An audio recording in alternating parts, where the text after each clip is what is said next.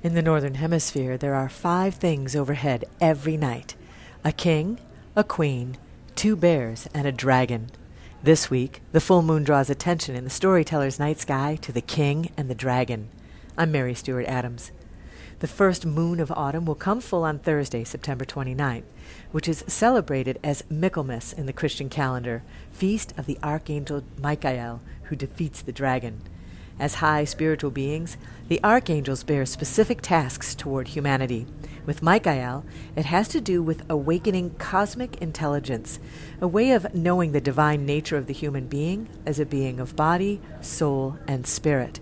Now, what's unique to this knowing is that it can't be compelled by external dictate, but must arise freely from within the human being, out of one's inner sense of self, expressed in a striving for truth, for goodness, and for beauty. In many stories of Michael, he's depicted in battle with the dragon, which is the battle within the human being against fear, doubt, and hatred.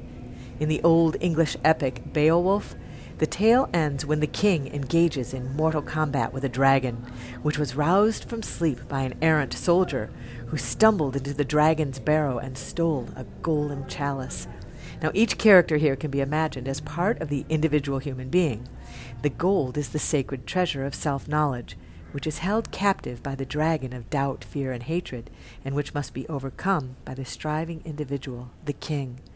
When you look into the sky each night, and particularly during the Michaelmas full moon, you'll see Cepheus the king and Draco the dragon circling overhead, engaged in this epic battle for human consciousness.